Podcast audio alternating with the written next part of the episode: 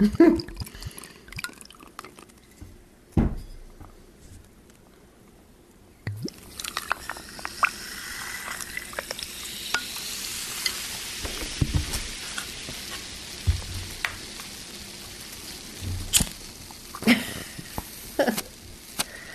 how to set a mood. Light one up and pour one down. Happy Ash Wednesday. Happy Mardi Gras, everybody. Fats Domino's birthday was yesterday. It's today. And today. you were this many days old when you learned that Fats Domino, one of the greatest rock and roll stars from New Orleans, was One of the greatest of- ever. Yeah. February 26th.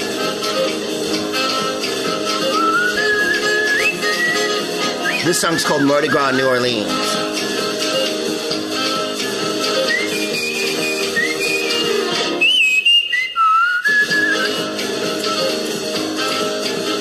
I'm going to New Orleans.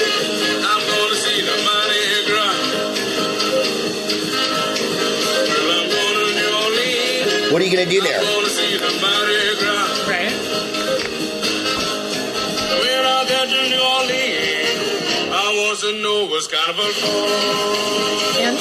Domino, one of eight children, had eight children, sold what, 65 million copies? Next to Elvis Presley is the biggest recording star of Yes. the 50s. Um, he is New Orleans music, and he fantastically uh, didn't speak English till he was five, right? He spoke Creole Mm-hmm. because he is that authentically New Orleans and has the awesome Creole name of Antoine. Right.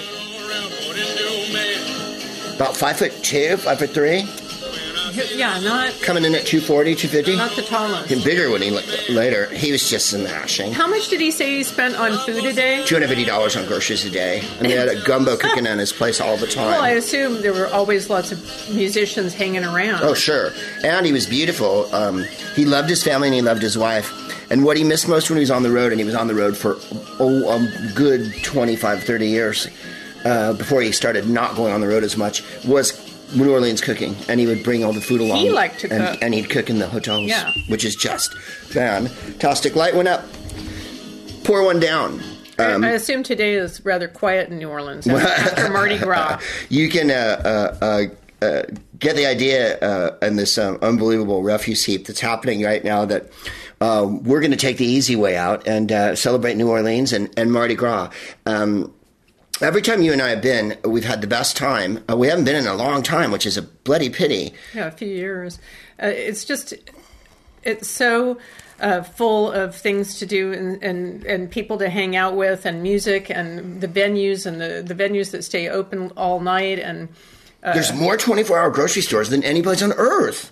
food is is uh, very important there. And drinking And while delicious. you're driving and walking. Now that's a little exciting. that you can buy uh, frozen daiquiris at drive-through places, and you can, of course, buy hurricanes and every manner of booze, uh, and walk down the street with it. And then it starts pouring, raining. Of course, I don't think anyone's ever gone to New Orleans and not got caught in a driving thunder squall that comes out of nowhere. What I love is that you're going to encounter people with a lot of personality Mm. that have a tale to tell and are willing to spend all the time in the world having a conversation with you. As we so often love that. discuss, it's uh, a, a boring world indeed where everybody's on their phone all the time and everyone's just ordering Postmates and looking at the back of their Uber driver's head and never engaging anyone. And in New Orleans, much like all the fun places we like to go, Edinburgh, Paris, um, no one allows you to act that way. You ain't looking at your phone in New Orleans You're- because yeah, you're not going to get away with that. there's a dude directing traffic wearing last time we were there a Roman skirt and Well, sandals. no, he was he was wearing gold hot pants. Ah, gold hot pants. I and misremembered. he, and he was critiquing the Mm-hmm. pedestrians, which was the extra extra special part. He was holding up cars, mind you, in an unofficial capacity. this was not sanctioned by the uh, New Orleans Police Department, such as they are. He was simply a guy in gold hot pants directing traffic, and there were some rather large tourists. He had a whistle. Well, he was passing judgment on on maybe their uh, their clothing, their attire wasn't up to his standards because obviously Gold he had thought about yeah. an ensemble. oh no, his outfit was well thought out, and he was. And he stopped them, and then he let them go. Stop cars. It was, and he. Well, there, there's this feeling uh, in New Orleans that costume is not relegated to just a few days of the year. I believe that we saw more straight men of every stripe wearing the most floofy. Everyone looked like they were um, uh, in the bugaloos, or they were wearing ermine, or they had a, a boa on, or they were wearing beads Well- and purple and pink. Remember the cat Oh by my the restaurant god, that wearing? was so great. he looked like Bingo was- from the Banana He was just Splits. sauntering by, and it was like, Yeah. "What? I'm wearing a, a big pink feather cape, and this Yeah, is a my. feather I just cape. need to do some errands." And then there was the dude on the gi- he was a portly middle-aged dude on a motor on an enormous motorcycle and he was wearing all purple with Mm-hmm. the purple helmet. Um, no, you really can't be colorful Well, enough there. As uh, RuPaul always po- points out, once you're born, everything you wear from that point on is drag. Yeah. You're making a choice Yeah. what you're wearing. Well, so right. make that choice be a good one, like a I- pink feathered cape. I couldn't agree more. Although pink uh, feathered capes really don't suit me, and and uh, uh, I'm not saying it's for everyone. it isn't. Uh, You have to I've, pick your own bag. I've worn female drag, I think, twice in my life, and you were there for one of them when we shot a show years ago in London with uh, our good buddy Neil Mullarkey from the Comedy Store Players, who was formerly partners with Mike Myers. And um, uh, when Mike Myers and Neil, I guess, started the Comedy Store Players back in the day with a couple other people who I'm forgetting now, and you can write me later. Um, in any case, what was the point of the story? We made uh, this TV show called The Amazing Colossal Show, uh, and we were given free reign with the entire uh, library of American International Horror Pictures. So we picked I Was a Teenage Werewolf, I Was a Teenage Frankenstein, and then the vampire one, which was I Was a Teenage Dracula, but it's not called, that's like called Evil School for Girls or something. Remember, there's like Yes. a, a, a vaguely lesbian instructress. the and teenage werewolf one is quite entertaining. really good. It has the upside down shot when the girl's hanging from the um, the gymnastic bars in the gym, and he comes in as the werewolf with a school jacket on, and it, it's Michael Landon who, in real life, had the greatest hair. Like Wait, Michael Landon had right, rock he was verging hair. on Yeah, werewolf. werewolf. The scene in the kitchen when his dad finds him He goes, um, "I left some hamburger for you. Try to cook it this time. Don't eat it raw like you did last time." right like a Rosemary's Baby scene. Yeah, and then he says to the dad, um, "I know what I am. I know what I become." he becomes a teenage werewolf who terrorizes his high school while they play rock and roll and drive around in 50s cars. It is the greatest movie. Teenage Frankenstein, The Mask, after a while gets a little old. Teenage Dracula, I quite love. It's buzzy, but it's weird. So we used those movies and we made uh, a TV show, and we did a segment where it was like a morning program, and Neil was the the genial host with like a Wolfman Jack goatee and a, and a pompadour and, a, and this big Angora sweater that I owned then, and I was the um, undead weatherman. You had a collection of 50s leather bomber jackets. I-. I had, uh, you kind of had a the 50s wardrobe. You know, Jennifer, you and I came through the 80s together, and there's a lot to answer for. I had a jacket that wasn't a members only jacket, but you remember it was like a soft poplin green jacket. That one was pretty hard going. I try to forget that one, but Yeah. I was thinking about the the bitchin. Uh, it was it was uh, you got it from a thrift store, and it was Yeah. that thick leather Yeah. from maybe the 40s. I was going to say it was a late even 40s. Mo- it was a motorcycle jacket from the late 40s. I remember It was John Cooper Clarke made. came over to our house in London, and he was admiring. Coveting. Yeah, he was kind of like, hmm, I could use that. It was the real deal, and the leather was cracked and Mm-hmm. and more stiff, and the sewing was so good in it that the lining never came out of it and stuff. Like it, was, so. It was going to survive anything, though. The nuclear oh, uh, which we were getting in the 50s. In the 50s, the, p- the plot of every other movie that wasn't Fear of a Teenage Planet was um, a nuclear uh, accident makes ants ginormous and they attack LA. Yeah. Or a nuclear accident makes um, a sea creature enormous and it attacks Tokyo. Or a nuclear accident happens and an octopus attacks the Golden Gate I may have imagined this because I, I love Christopher Lee movies and I, I will watch hours and hours of Yes. them, however horrible they might be. And Oh, I uh, don't think they're horrible, and uh, I think there's one with Peter Cushing and Christopher Lee where they're Is this the turtles? fighting radioactive tortoises. Oh my God. And uh, Do you remember the name of this fine of motion course picture? not. I Oh. don't even remember if, if I'm, you know, putting several films together to make it this fantasy tortoise Mm, I think you're radioactive island. You've told me this story enough that because it, you, as to get more That's specific, that I've told you several times. You're not playing yeah, just a little of it. really Christopher yeah, just a little Lee's Christopher Lee. record. Yeah, yeah, because it's It's just smashing. There's nothing better than. Um, We went from Bats Domino to Christopher Lee. where's the singing? Are we calling it singing? Well, uh, it. He loved doing that album. Yeah, he was uh, astonishing. Oh, here's one: um, Massacre of the Saxons.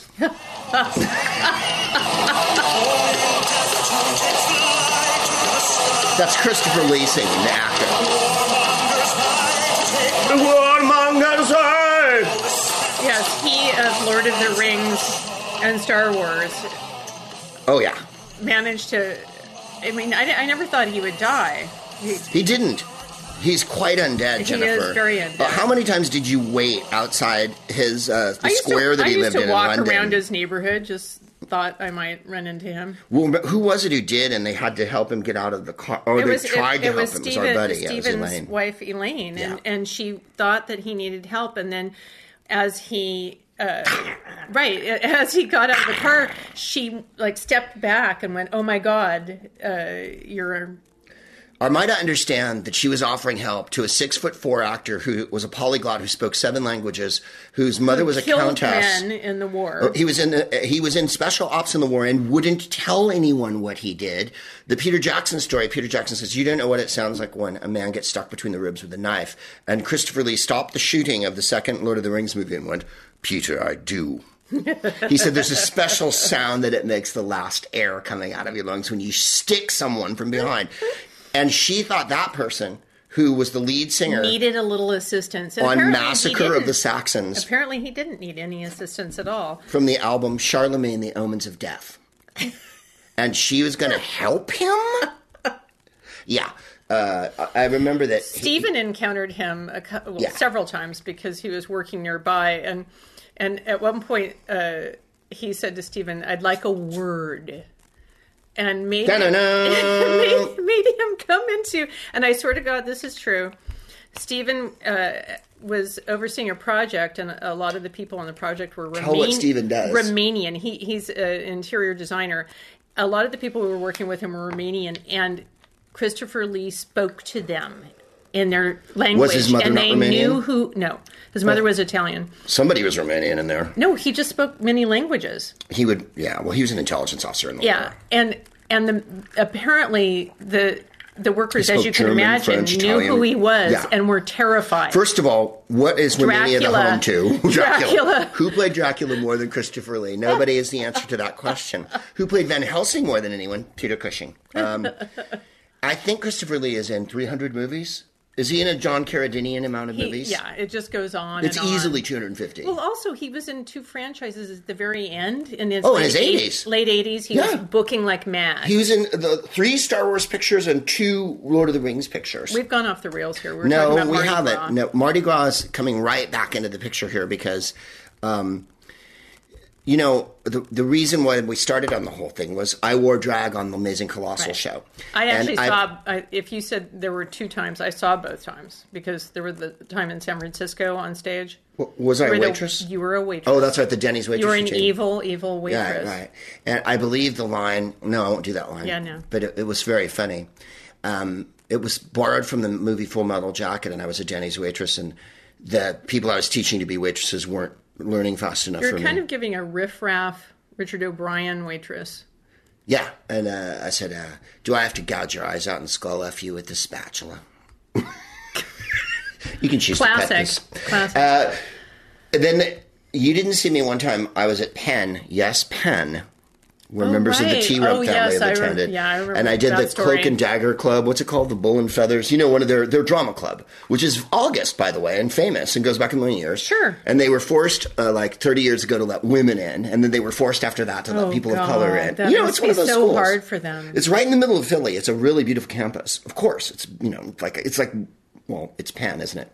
And not Penn State, mind you. Penn, which is a more chichi. So they said, "Do you want anything?" And I said, "Yes, I'd like a bottle of vodka." And they're like, "We're not allowed to have alcohol in the theater." And I was like, "Then what type of theater is this?" and so they got me a bottle of alcohol, and they they I swear to God, this was three years ago. It was in the modern era. This isn't the Christopher Lee era of World War II when I stuck a guy in the ribs and he hissed his last breath out in my face like the Nazi scum that he was or whatever as I leapt over the wall in the dead of night and spoke Romanian to the guard to get out and showed my false papers, but I didn't care anyway because I was tall. Uh, it's not that.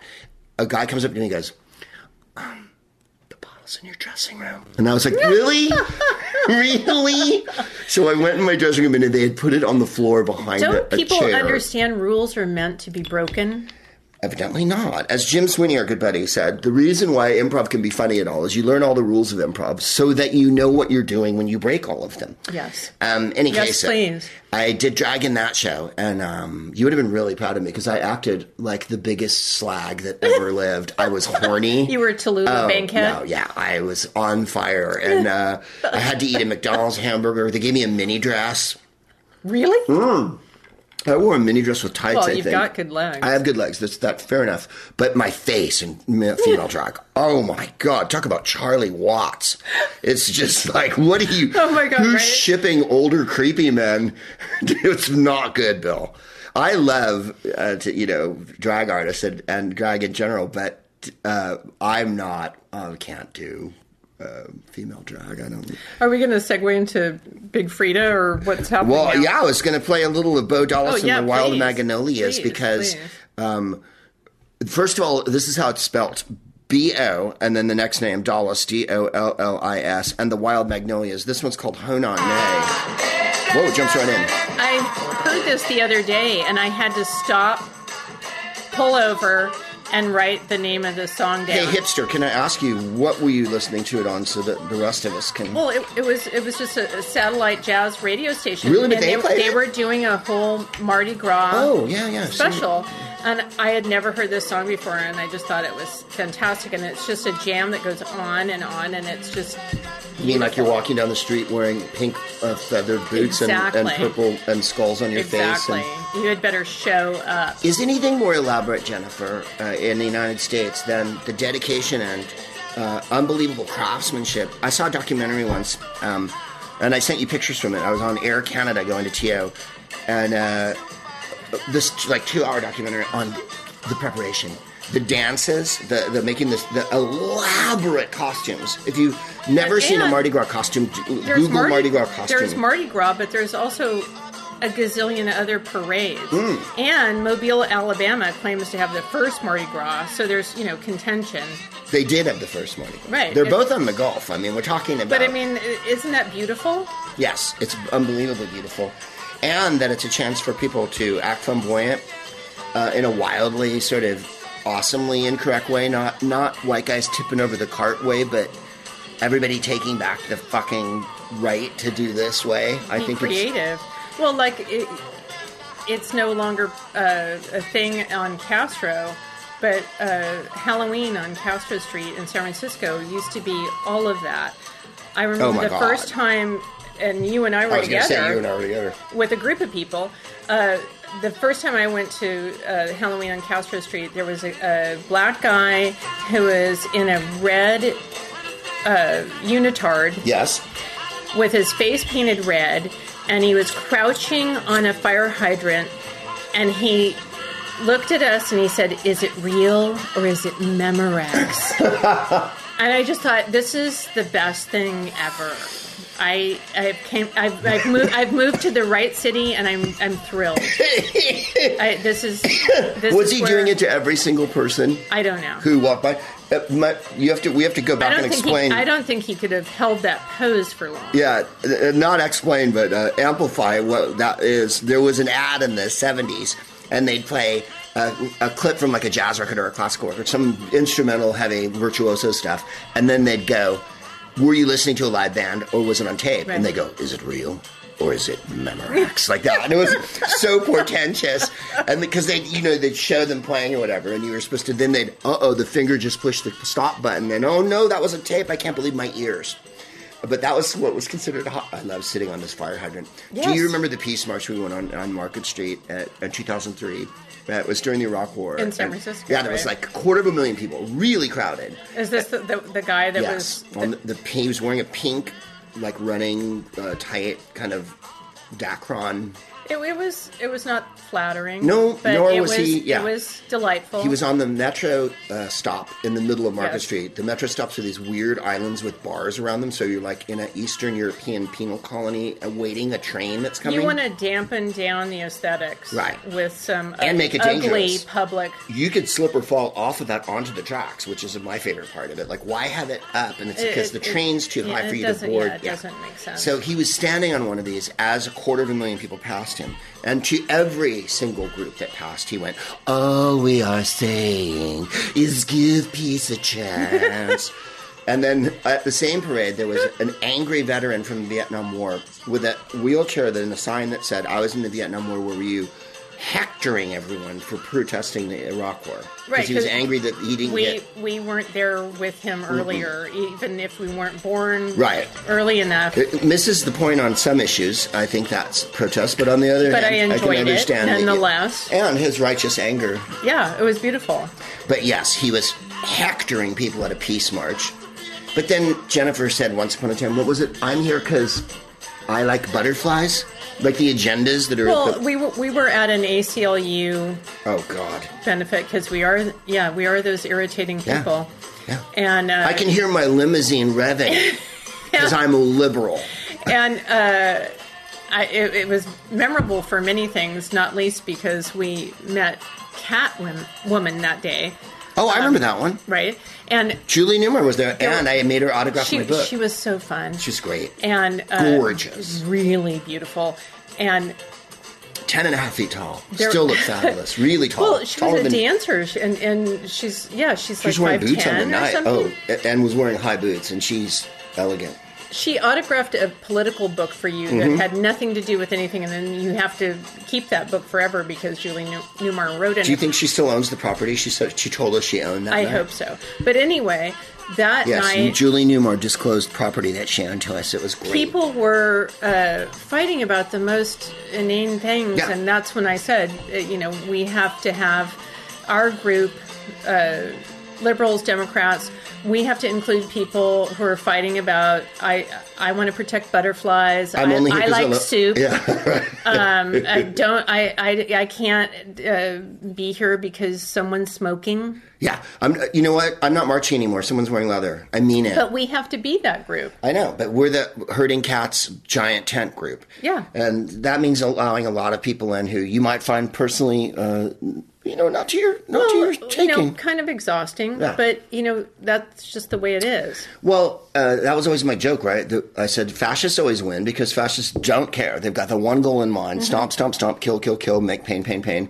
Because that's you know how they keep the, the their own emotional hate goiter fed at all times, so that they don't have to face the reality that they're looking in a terrible mirror and they know they're living in an abyss. The point is this. Uh, Every, the other side means everyone. Right. The Literally majority. everyone who's The not a fascist. So it's like 75% of the population. I'd like to think it's more. Right. It's a lot of people. I mean, uh, there's also the indifferent wing of everybody, Which, how, which how is about you- what 30, well, I assume that that's the white entitled straight that. male. Then there's also I just have enough money to be checked yeah. out.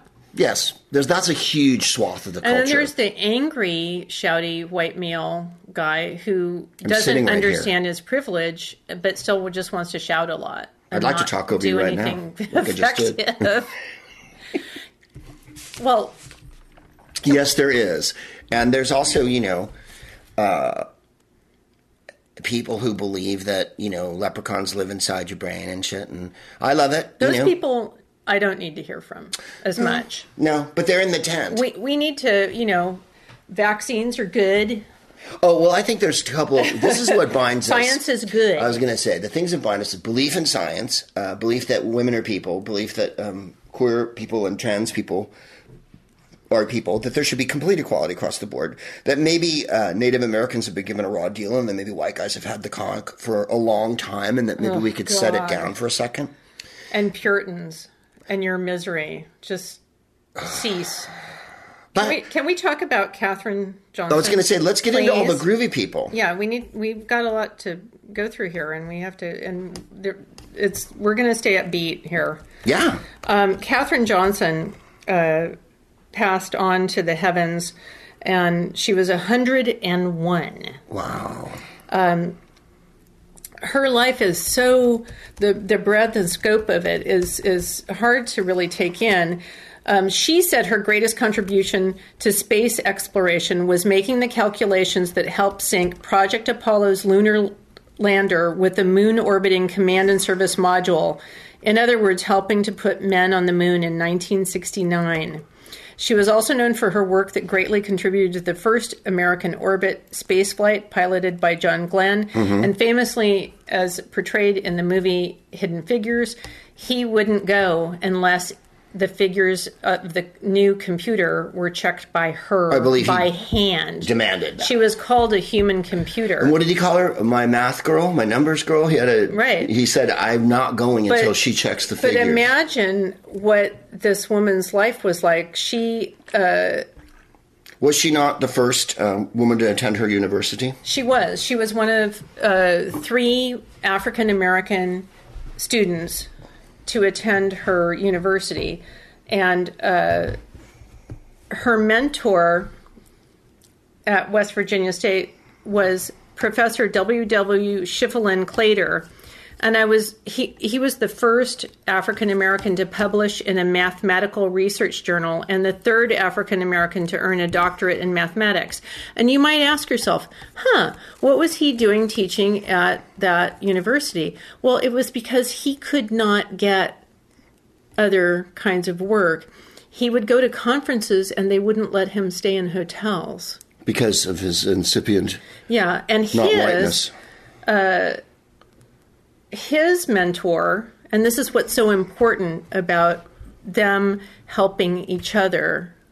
Like Yes. she had, it was so fortuitous, and maybe she knew about him already, but that she went to the school where he was. His mentor was uh, the second African American to get a PhD in mathematics in the U.S. Oh my goodness! So I mean, this is how small this circle Mm-hmm. is, and she. So she was uh, taken on by him. By the way, Jennifer, we're talking about individuals. Yes. In a college, the entire United States And these college these system. are geniuses, Yes.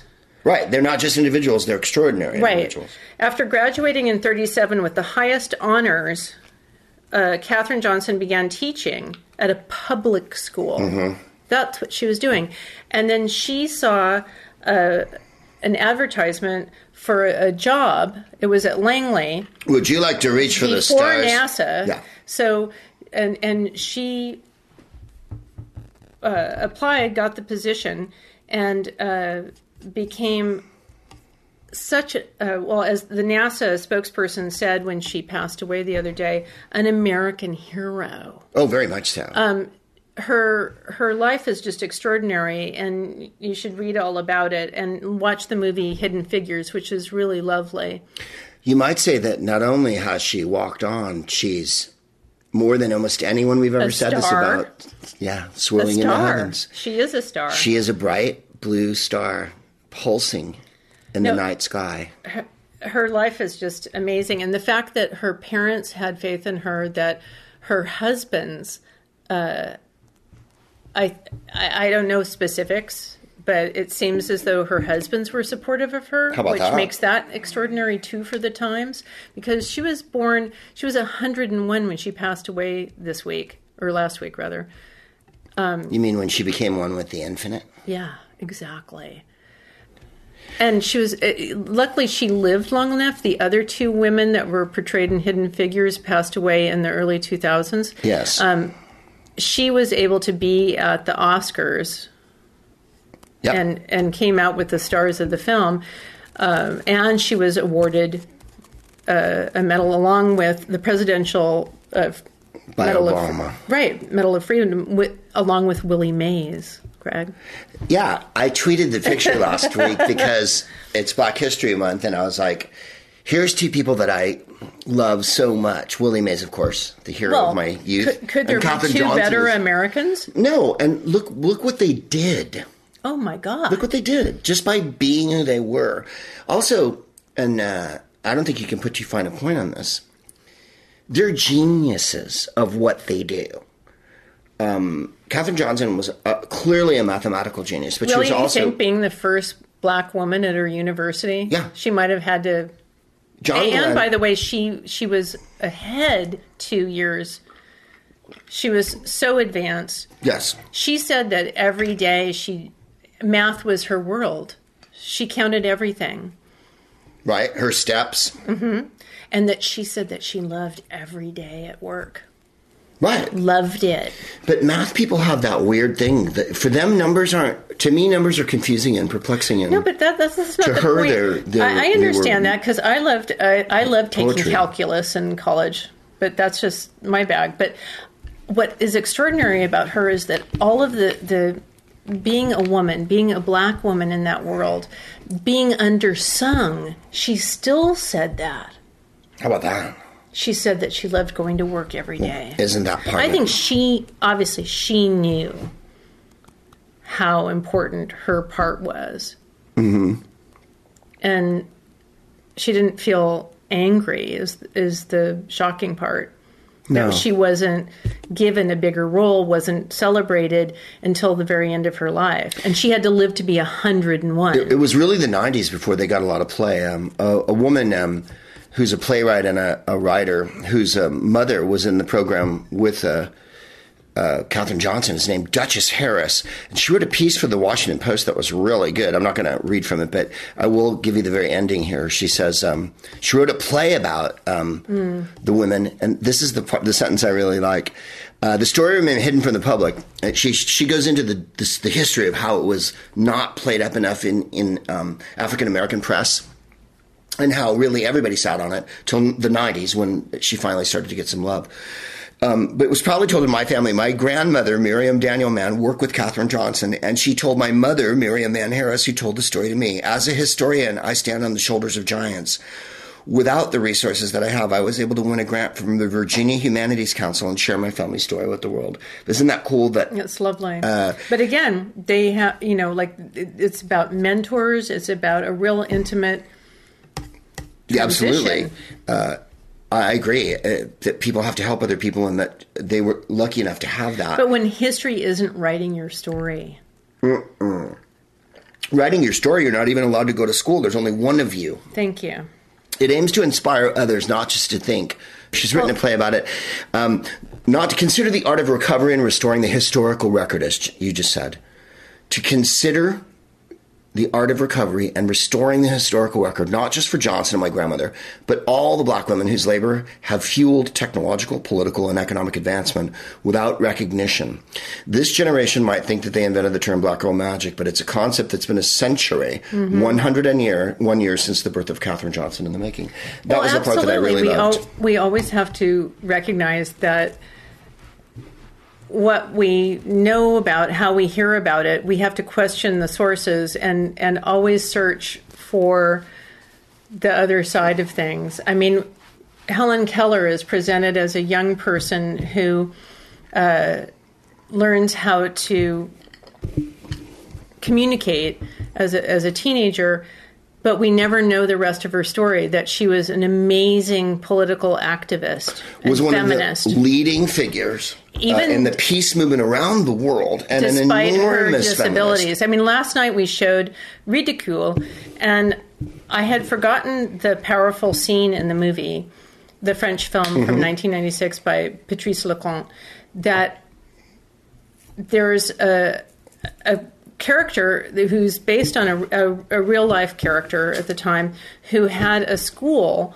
to teach sign language and he brings his pupils in and they want to make fun Right, because it's called Ridicule. fun. The movie's called Ridicule. So uh, And- the, the court that he, those children are brought in front of is a derisive French court wearing powdered wigs There- and beauty marks. right there's a moment where the the deaf sign to the, each other a joke and someone says what did they say and the teacher says um, it's it's in sign you wouldn't understand it. It's it untranslatable. right and and it, it's really uh, profound Right. All the deaf people share a joke at the expense of the aristocrats who are judging them. But we have to always think it. about it. it. Just it stands for like all that the things that are unknown, that are not written down, they're not Mm-hmm. in the history books. The other people, You mean those who didn't have written language but passed things down orally for thousands and tens of thousands of years, and those who get squashed to the side because they don't speak English ever Mm-hmm. or enter society that way. Well, we, you just have to be, you know, you have to dig. You have to, you know, look, make an effort to to listen and look for other people, the other voices. Well, wasn't that what uh, it was called? Hidden figures, but uh, Thelonious Monk said you've got to dig it to dig it. You dig? Really? Yeah. No, I couldn't agree more. Uh, look, talk about B. Smith a little bit. I didn't Oh, yeah. really know that much about her. I knew that she was a gorgeous model, and I knew that she had a cooking affair, but she's really like they keep calling her the Black Martha Stewart, which to me is, well, is so terrible. Well, it's like calling someone a- the Black Lou Gehrig or something, right? Well, I, she was actually she was really generous about that, and she said Martha Stewart has presented herself doing the things domestics and African Americans have done for years. Yeah. She said in a 1997 interview. Uh, we were always expected to redo the chairs and use everything in the garden. This is the legacy that I was left. Martha just got there first.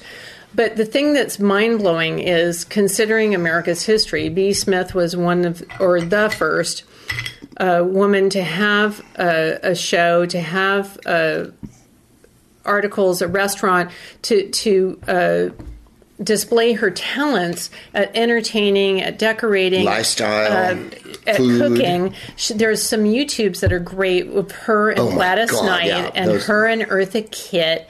Um, that are really delightful. I mean, she's just such a lovely presence. And the thing that I couldn't believe because I didn't, I never knew this. She was the uh, she was the first black woman uh, to have home products a home products line sold nationwide. She was the second black model to be on. Oh, here it is to be on the cover of Mademoiselle magazine after Julie Jones in 1969.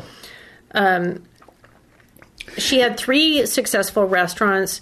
She was a lovely person, and she, in 2016, was so brave. She came out with the fact that she had early onset dementia. And how brave is that? Oh, she's astonishing. I mean, reading about her now, um, and that uh, she was so brave and so bold. And when you- when you see the videos, well, that's the thing I want to say to everybody: is you, you've got to go on YouTube and look up B. Smith with Eartha Kitt because Yeah. it's really top notch, It's cute. It's top notch so cute. Uh, entertainment and top notch television. B. Smith is elegantly swirling um, toward a pair of yes, Oh my God, velvet boots so, in the heavens. So gorgeous. Um, Ja'Net DuBois passed away.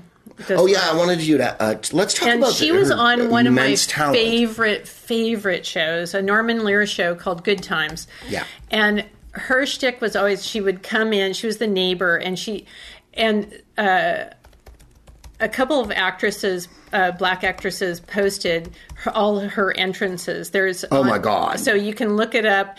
There's a clip that puts together all of them, and there's like a million because she has the most Yeah. beautiful outfits, and she was a gorgeous woman, and she was so.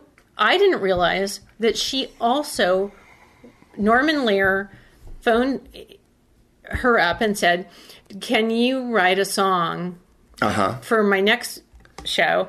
And she was like, mm, "I don't know," and she just said yes. And she went home and she re- learned how to do it and wrote it, and it's the theme song for the Jeffersons. Uh, let's dig it.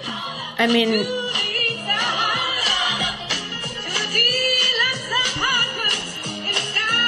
Wow. right? And by the way, Good Times was such an instructive show. It was a lovely show. Uh, Esther Rolle was the mom. J.J. Walker, How kicking is this theme? John Amos, right? The theme is fantastic. Um, John Amos was the dad. Uh, Janet Jackson was Ja'Net DuBois' Yeah. daughter on the show. And they tackled topics. Uh, they talked about welfare. They talked about STDs. I remember that episode. This Like, is the wow. Jeffersons. Yeah. Right, but I was talking about good times. Oh right. The show she was on. Yeah. Yeah, it, it, uh, she's and an she was astonishing the single mom next Yeah. door that would always come over and they would try to hook her up with some guy or The montage to- is great. She comes in in a dazzling variety of vests Oh, and hats, and, yeah. and- and hey, hey, and then mm, hey, and then oh, oh, like there's Yeah. every single kind of entrance. Every is mood. just great. But the fact that she wrote Oh and my God, sang the I Jeffersons theme her. song. I know what an enormous talent. Well, she's not just swirling in the heavens; she's indelibly etched in the cathode tube in the sky that will forever play in your mind. Last week was John Lewis's birthday. Yay. He turned 80. He was the youngest sp- speaker at the March on Washington, which he helped plan. And 1963, the the one that Martin Luther King gave this speech, "I Have a Dream" at. Exactly. He was one of the big six leaders of the civil rights movement. He led the demonstration that became known as Bloody Sunday. When he crossed the Edmund Pettus Bridge in 1965, state troopers attacked the march and he was severely beaten, fr- suffering a fractured skull. Yeah, they beat his head in. Obama uh, gave him the Presidential Medal of Freedom in tw 2001, the son of sharecroppers in Alabama. He's served in Congress since 1986. He's an American hero. And there is this, this little clip online that I just love to watch every once in a while as just a mood helper is him dancing from two years ago. Oh, him no, dancing in. Congress. Yeah. He just like starts I can't remember the song that he's happy. He's Yeah, he's I was dancing to say he happy. danced to Happy. and he's just like the most delightful. And I always think like if he can have that outlook, Then we must I adopt do not have any time. That We must- man, we must also he was beaten that. Mm-hmm. repeatedly in the '60s. by groups of racist uh, uh, officers with truncheons and you know. And by the way, he had a stutter like Biden, Mm-hmm. and so he would apparently go out uh, back at and talk to the chickens. Yes, he would preach to the chickens to overcome his stutter. He is just a beautiful person, and I think Is is a beautiful person that I don't think anyone has a disagreement. He's somebody that that when the Republican retired from Georgia, Yeah. he went over to hug him because uh, the man has MS, and he's just like an angel that's still with us. well his nickname. He's the, saint. Yeah. His nickname in the civil rights movement was the Saint. yeah, because his intentions and his actions are honorable and good. No, he's just so. Let's talk about that landmark piece of legislation that happened some, uh, you know, years after the anniversary of the Emmett Till Oh, and God. Trayvon Martin's murder and all the significance to black violence It's against, so inconceivably overdue. or rather, violence against black people. Uh, Today, there was the vote on the anti lynching bill, the Emmett Till bill. And, you know, if you've paid attention to any uh, history of America, it's disappointing, isn't it? It has its we, we don't really where they let we you don't down. really clip Oh, along. no. and uh, I had, I had to actually look it up today. Uh, this is an article in the Washington Post by Meagan Flynn.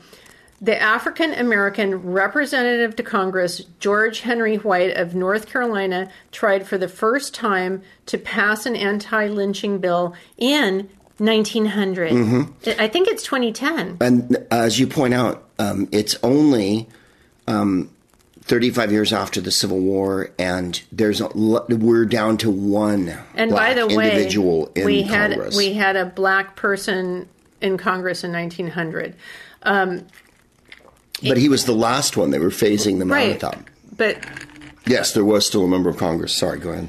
Um, this was a bill introduced by Representative Bob, Bobby Rush in the House, spearheaded by Senator Kamala Harris, Cory Booker, and yes, a Republican Senator Tim Scott, who's black from South Carolina. Uh, the bill is called the Emmett Till Anti Lynching Act. It makes lynching and mob killing punishable up to life in prison. On February 23, 1900, in a moving extended speech on the House floor, White called them out by name, questioning why some Southern Democrats could speak so sensationally about lynching in their own communities while having no concern for due process of the law or any basic sense of ju- justice for the victims. He read their own words back to them, poking holes in their apparent justifications for murder. I have simply raised my voice against a growing and, as I regard it, one of the most dangerous evils in our country, he said. I have simply raised my voice in behalf of a people who have no one else to speak for them here. Uh, the- the, chamber erupted in prolonged applause. How about those apples? according to a note in the Library of Congress.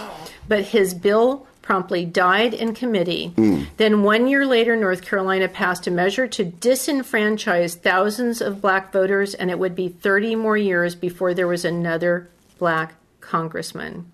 He urged, afterward, he urged lawmakers to remember his anti lynching efforts, saying the arena of the lyncher no longer is confined to southern climes, but is stretching its hydra head all over parts of the Union. And I don't think anything could be uh, speak of what's going on now than that comment.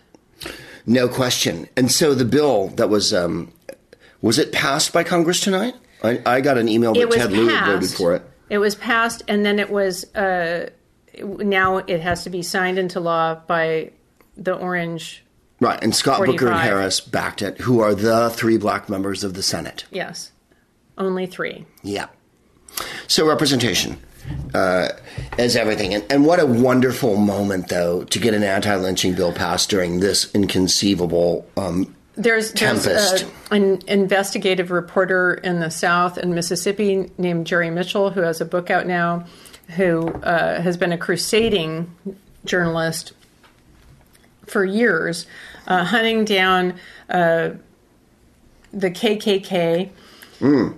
And he always points out the the Emmett Till Memorial in Mississippi has been used as target practice. It's been damaged Oh, innumerable times by white supremacists. Well, so, now- so to call this the Emmett Till anti-lynching act. oh no, it's it's just fantastic. What a what a wonderful We're not moment. talking about ancient history. uh, no, we're not. Uh, let's talk about Big Freedia. Uh, uh, you best to believe. Uh, You best believe it. the Queen of Bounce. She's got a new jam out called Chasing Rainbows with Kesha. I'm going to spin a little here because I want you to hear it, but also I'm going to uh, tell you what's coming up. I had to go there with this one, y'all. Let's go. Come on. Fill up my prescription. It's the Bible. Read the scripture. from By the way, at the beginning, she's ascending to heaven in a rainbow. Later, they ride unicorns, and it's great. And she keeps saying, I'm praying for my enemies. Big Freedia Minute uh, documentary about gun violence that's um, coming out soon. It's she called, was It's called uh, Freedia Got, Got a Gun. And Freedia it's, Got it's a with Gun. Mm-hmm. uh, Charles Blow, and it's about combating gun violence in the black community and in New Orleans in particular. Her brother was shot a couple of years Yeah. ago, and she herself has a, a bullet in her arm that they couldn't remove. yeah. That's still going on. Um, the video is really good fun, and um, Oh my god, it's so cute. There's unicorns and rainbows and Yeah, unitards. It's everything I approve of. Uh, we showed Ridicule. We're going to be showing on the 11th. Um, High and Low by I'm Kurosawa so excited about that. with Toshiro Mifune.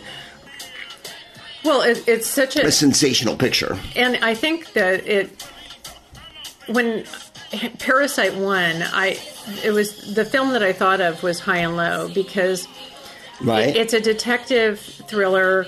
It's a mystery thriller about th- the frustrations and the disparity of uh, the rich and the poor. And uh, Toshiro Mifune gives a bravura performance. oh my God. Toshiro Mifune is so sexy and so dashy and so intelligent and so informed. Always. It's just astonishing how uh, But it's, it's refreshing to see him in a modern day film. Right. Because it's rare. Well, I mean, you know, I watched a lot of the, we watched a lot of the samurai pictures. So yeah, it's- I, you love seeing him contemporary because he's so groovy. Um, I'm going to be tomorrow night if this goes out before then. Um, working for Planned Parenthood of Northern California. Even if it doesn't, you should always keep Planned Parenthood at the front of your mind. Yes, please. Along with all the independent clinics in the United States. I'll be in San Francisco, and this is what's going to happen, y'all. Um, I'm interviewing Dr. Ruth Westheimer tomorrow. and I'm supposed to ask her what the secret to hot sex is and what Wow. her favorite position is. Oh, God. She's well in her 90s. I'm guessing on a Lipizzan or a Stallion. What you do is you grasp the penis by the base and then you, you spin around it like an elf all night long until the light is formed in every fiber of everyone's being. Um, I can't wait uh, for this tomorrow because it's really a. you live your life and you try That's to a Krakauer. right, like you try to live in the precepts of um, Nothing. a Krakauer. Oh my God! It is a Krakauer, and a Krakauer would be the a Krakauer um, for our uninitiated listeners is a enormous German sausage. Thank you, Jennifer. Uh, we'll be at uh, Dr. Ruth Westheimer in her Krakauer at Bimbo's 365 Club, which, as you recall, in the heyday and in the day, and in the nay day and in today, um, has a mermaid in a tank. Still? Shouldn't they? Oh. When I did a gig there years ago with Aisha and um, Vinny, it wasn't Vinny. It was I think it was Sarah and No Name then. I don't know if Vinny had come back yet, but uh, we I did a gig in San Francisco with the, all of them, and uh, uh, I believe the mermaid was in the tank then. It, so it's, an cute- optical illusion. Like Yeah. th- there's a girl wearing a mermaid outfit, and because it's San Francisco, it's like black Right. No, lipstick. no mermaids were harmed. No, no mermaids are harmed. And not- And the the mermaid is not a beguiling blonde like Ariel. It's always a gothy, Right, San. Francisco. Yeah, it's fantastic. Um, it's I don't know why there was always a mermaid. In it. So when you walk by an enormous aquarium, and in the aquarium, what appears to be a woman um, uh, in a mermaid outfit, and she's got a tail and everything, and she waves at everybody and flaps at them and whatnot with her enormous um, cetacean affair. I'll be there tomorrow. Planned Parenthood can always use your help because women's health is uh, of, of paramount well, I importance. think especially because Mitch McConnell is, is about ready to try to tackle that Yep. Supreme Court on a couple of uh, women's choice. We're going to make the big push before the election, and that's what he decided to die on that hill. He Right, he's got to die on I hate over he's got over 250 bills that were passed in the House on issues range, ranging from climate change to uh, legalization of marijuana to women's reproductive rights that are just sitting there. But he's chosen to um, weaponize it and immediately go for the GOP's big move, which is always misogyny Mm-hmm. and always casting women as villains and whatnot. Well, women might not vote for Republicans, so you got to keep them. Um, I think, well, I'm hoping and I pray that it's true. I, I think that the Republicans have lost almost Everyone, Women, yeah. everyone. I mean, who who's still on board? I, you know, Huh, I I, I bought a MAGA hat a couple weeks ago. right and I- yeah. Uh, let's see here. So that's tomorrow night, and that's in San Francisco at Bimbo's. You can That'd go to fun. gregproops.com, and it's going to be really fun. Then I'm going to uh, Broward uh, Center for the Performing Arts, and that's in Fort Lauderdale, Florida, on the weirdest day of the year, the leap day. So when I went into the uh, marijuana dispensary tonight, Jennifer, Mm-hmm. the woman behind the counter went, "Yeah, that's on the 20." I said, "What about your big sale?" And they were had there was a sign outside. And she went, "What big sale?" And I said, "There's a There sign a outside." sign outside yeah, that she didn't know about There was a chalkboard outside that said, "Big sale, the 29th. If you buy an eighth, you get all these pre rolls and whatnot." And it was an outlandish number, like 19 or something. And so I said to her, "What about the big sale?" And she went, "What big sale?" And I went, "It's on the sign outside." And she went, "I haven't looked at it yet." And, uh, and the other woman who was there to sell vapes laughed. And I was like, "Well, that's okay." You're not saying it's a scam, are you? She said, That everyone who enters forgets later "The what happened. the woman behind the counter said, it's so weird that there's this extra day this year." Wow, it's really hard when you wake up and have to know things. You know me quite well. What do you think my response to that was? Think about it. I said the Mayans. It must be so hard. Yeah, exactly. Which calendar are we the- working with? The Mayans um, never had to insert a day every four years to make up for their weak astronomical calculations. I said they had a an almost geometrically perfect well, calendar. didn't we just have the the Persian New Year in LA, Yes. which is a very big deal in LA. and LA.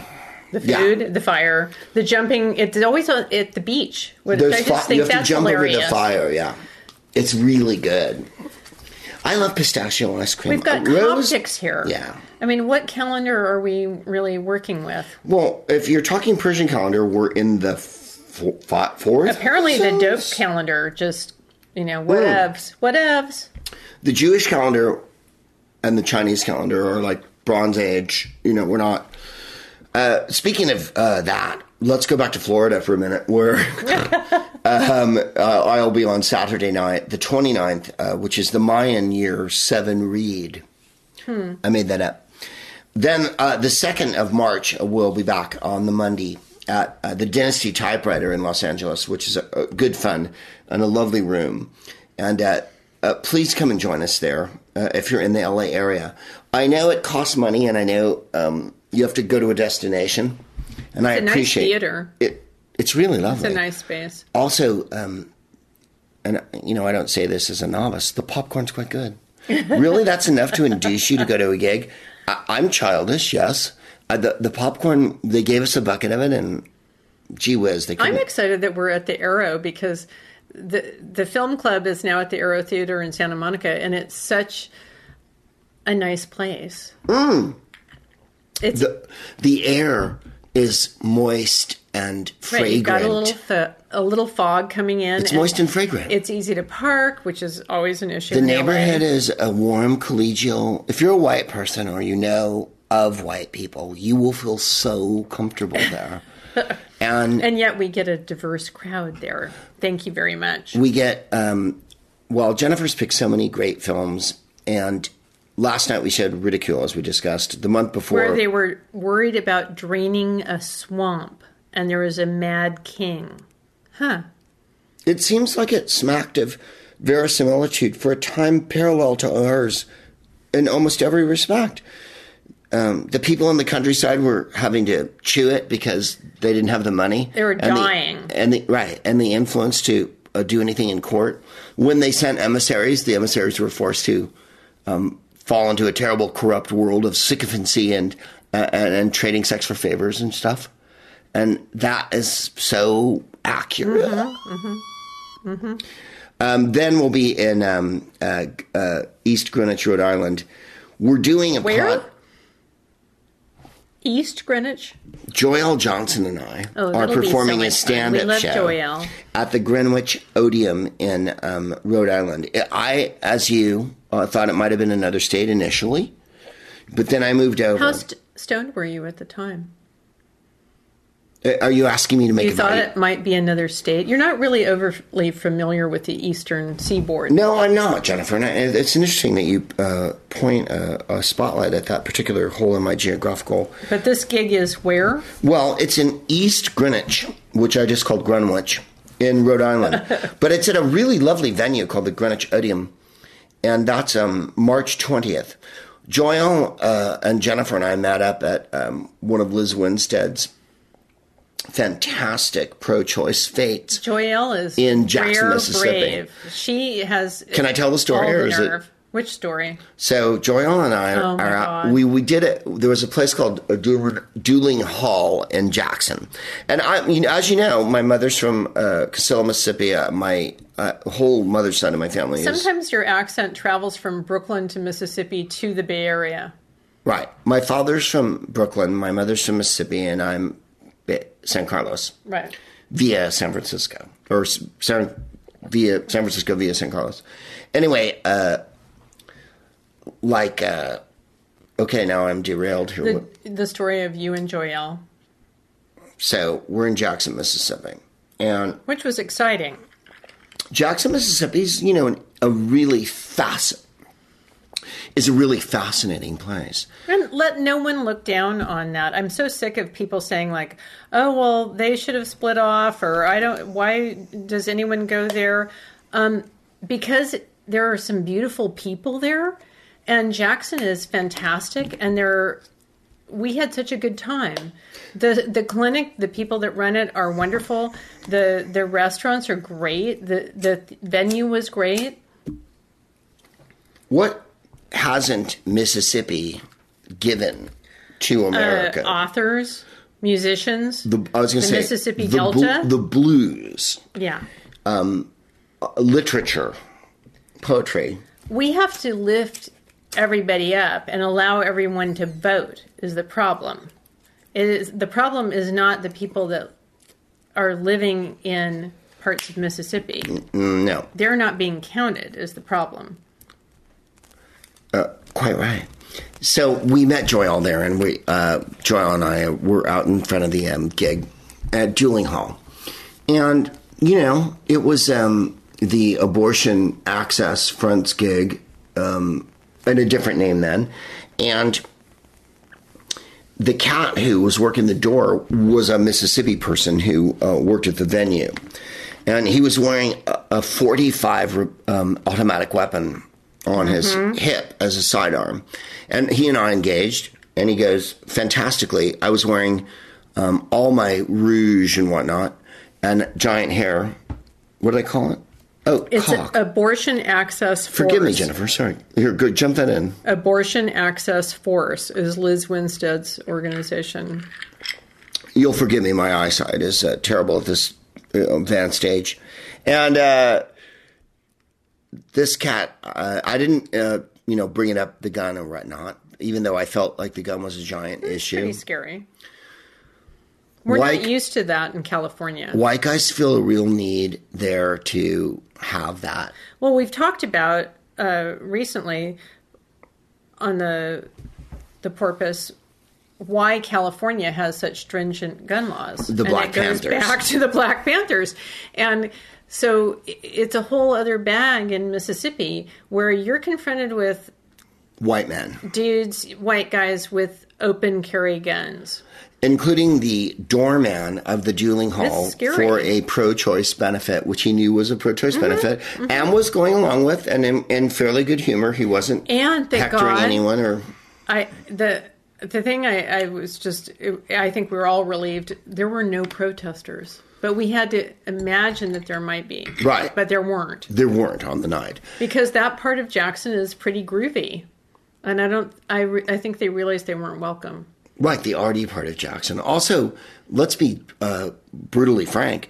Uh, they weren't being paid after hours. Like the the daytime gigs that they Yeah, do in front of the uh, the Pink House in Jackson, they're well compensated for, and that's why they go from out of state.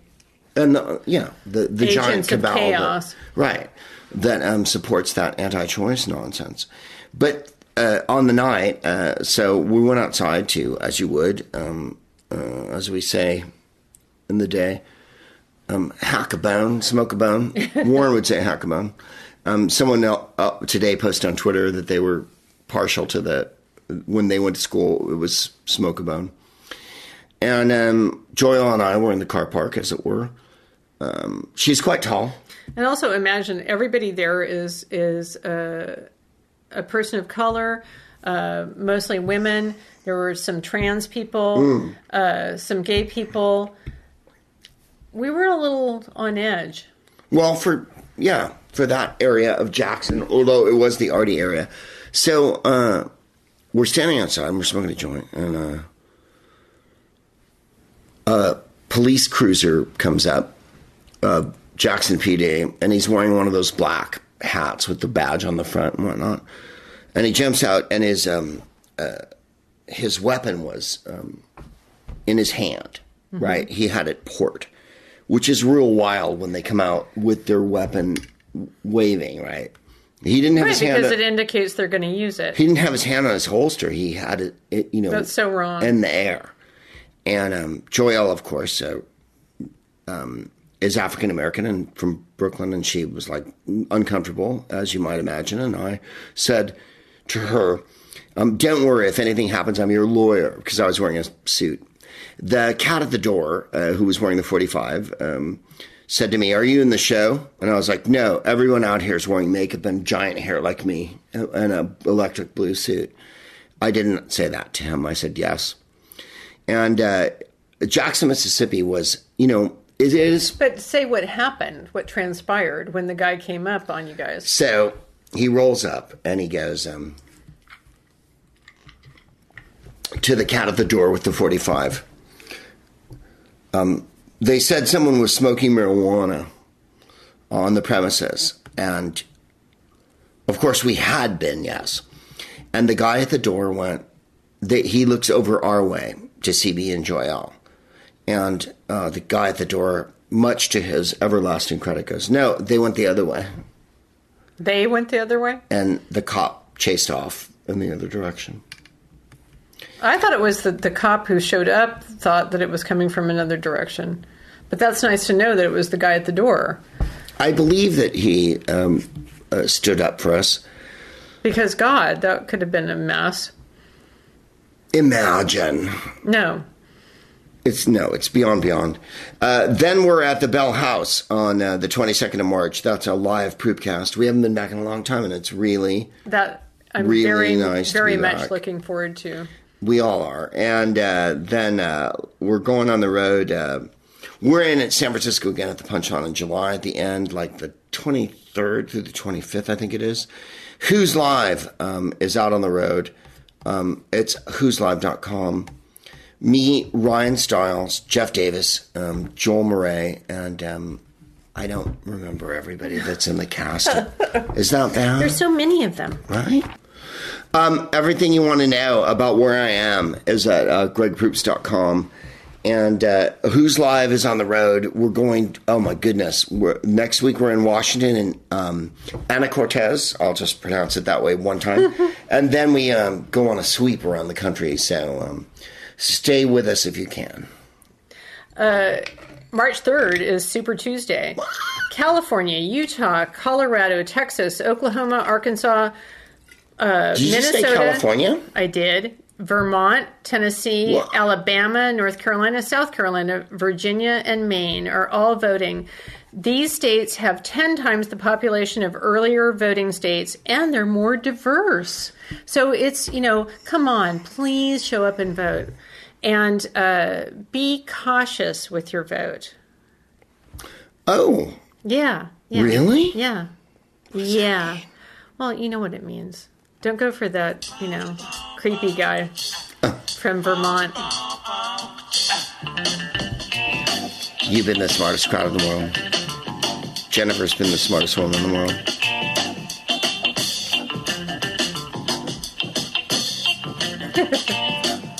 I've been the smartest man in the world. The Meters are the best band in the world. I believe this Oh. album's called, I mean, this jam is called Look-Ka Py Py. I heard this the other day and I just thought it was great.